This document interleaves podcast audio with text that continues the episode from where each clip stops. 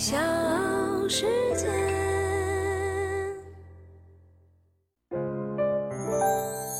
大咖故事，故事舅舅，越说越有。纵横四海里的周润发，师弟出马当中的成龙，英雄本色当中的狄龙，笑傲江湖里面的许冠杰，黄飞鸿当中的李连杰，倩女幽魂2当中的张国荣，这些经典角色的配音都是出自香港普通话配音界的泰斗冯雪瑞。多家媒体报道，冯雪瑞7月23号晚上在香港逝世，享年74岁。我是唐莹，欢迎各位收听和订阅大咖故事。今天的大咖是配音界的泰斗冯雪瑞。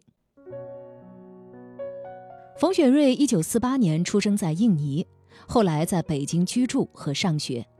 上个世纪70年代，香港电影市场急剧扩张，各大影视公司在内地招募配音演员。对配音充满好奇心的冯雪瑞前往邵氏报考，由此进入配音界。此后，他凭借自身条件和努力，成为香港普通话配音界首屈一指的元老。对于熟悉港产片或者是港片国语配音的观众来说，冯雪瑞属于如雷贯耳的名字，所有的同行都得尊称他大哥。他在香港国语配音界的地位，用泰斗2字形容毫不为过。冯雪瑞曾经在红遍大江南北的 TVB 83版《射雕英雄传》里面为多个主要角色配音，他配音的角色包括杨康、黄药师、丘处机、哲别、青年完颜洪烈以及青年杨铁心等角色。其实这件事连月儿自己也不知道，总之你不能和他成亲，也不能杀他。我问他，只要他答应，什么人又不能阻止我们。旺儿，我告诉你，玉儿是你亲哥哥。我这次去灵鹫宫，是为72岛36洞的人解除生死符，不一定要打斗，你可以放心。那我跟你一块去。这是男人的事，你去不方便。多个人。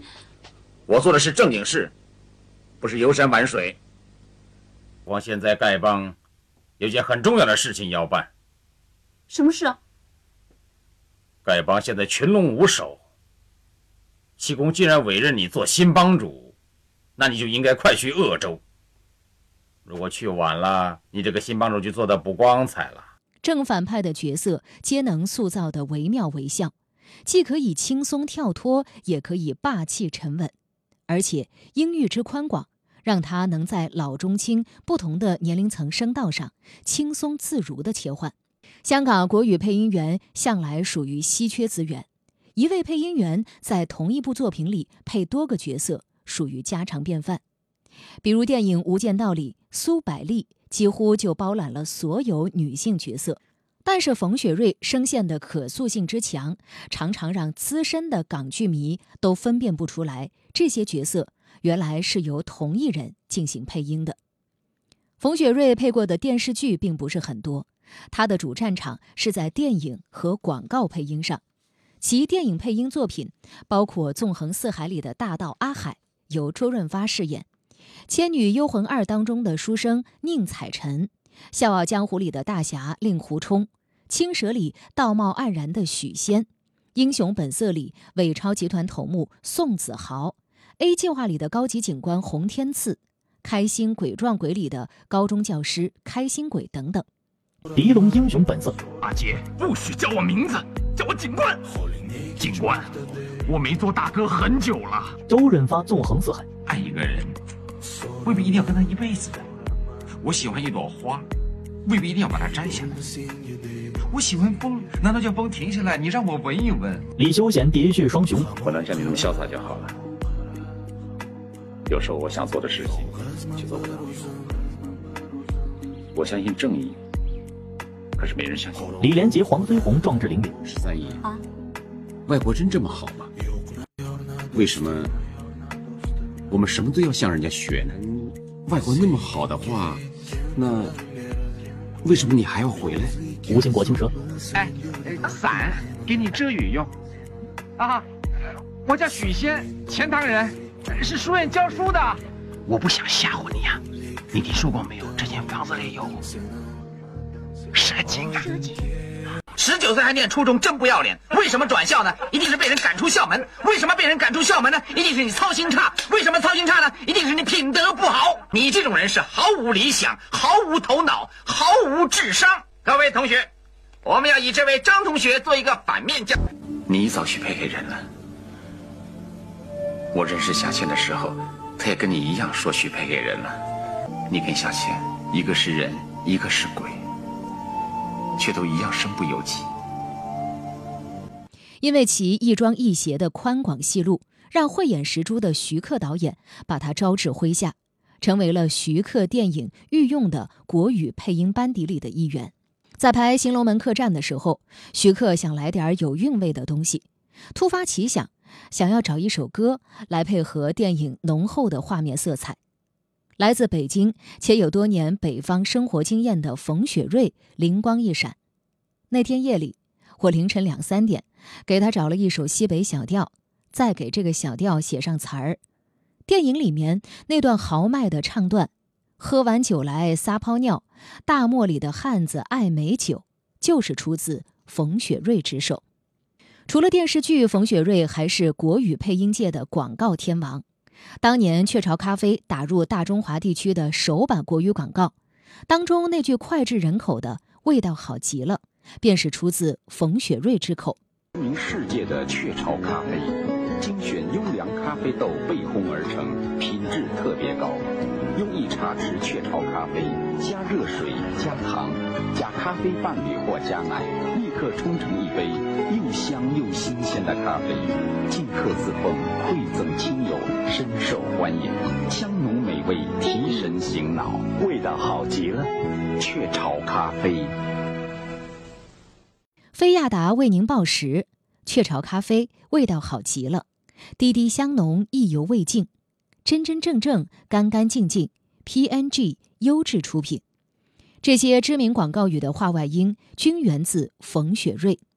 此外呢，他还给飘柔、海飞丝、力士、庞氏、多芬、博士伦、IBM、飞利浦、松下、东芝等知名品牌广告配音。2000年北京申办奥运会的时候，组委会还专门请来冯雪瑞为申奥广告献声。 许多广告配音员刚入行的时候，便是靠着模仿冯雪瑞的风格，摸索出自己的创作之路。大咖故事，故事舅舅，越说越有。这里是大咖故事，我是唐莹，欢迎各位继续收听和订阅。 那今天呢，我们的大咖说到的就是香港国语配音界的泰斗冯雪瑞。冯雪瑞1948年出生于印尼，但是1960年印尼爆发了排华潮，冯雪瑞随着家人移居到北京。1973年报考了邵氏电影的国语配音员而被录取，和张彻、李翰祥等大导演都有深度的合作。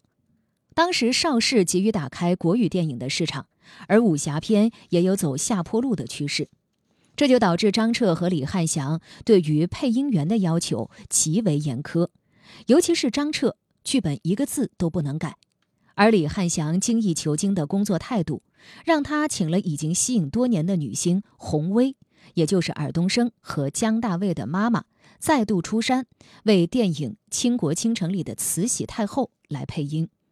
只是因为洪薇呢，就是满清皇朝的格格，她来给慈禧太后配音，自然是原汁原味儿。和大师们深度合作的耳濡目染之下，又有丰富的人生经历和敏锐的文字触觉加持，这为冯雪瑞40多年的配音生涯奠定了坚实的基础。他能读懂简体字和繁体字，也能说普通话和英语。 他所配音的广告多半是咖啡、汽车、手表这一类的产品，于是他也琢磨出一套中英文夹杂的广告词配音方式，为的就是贴合广告中舶来品的小资情调。可是呢，这也愁死了一帮刚入行的广告配音员，如果他们根本不会说英语的话，这中英文夹杂的风格怎么模仿呢？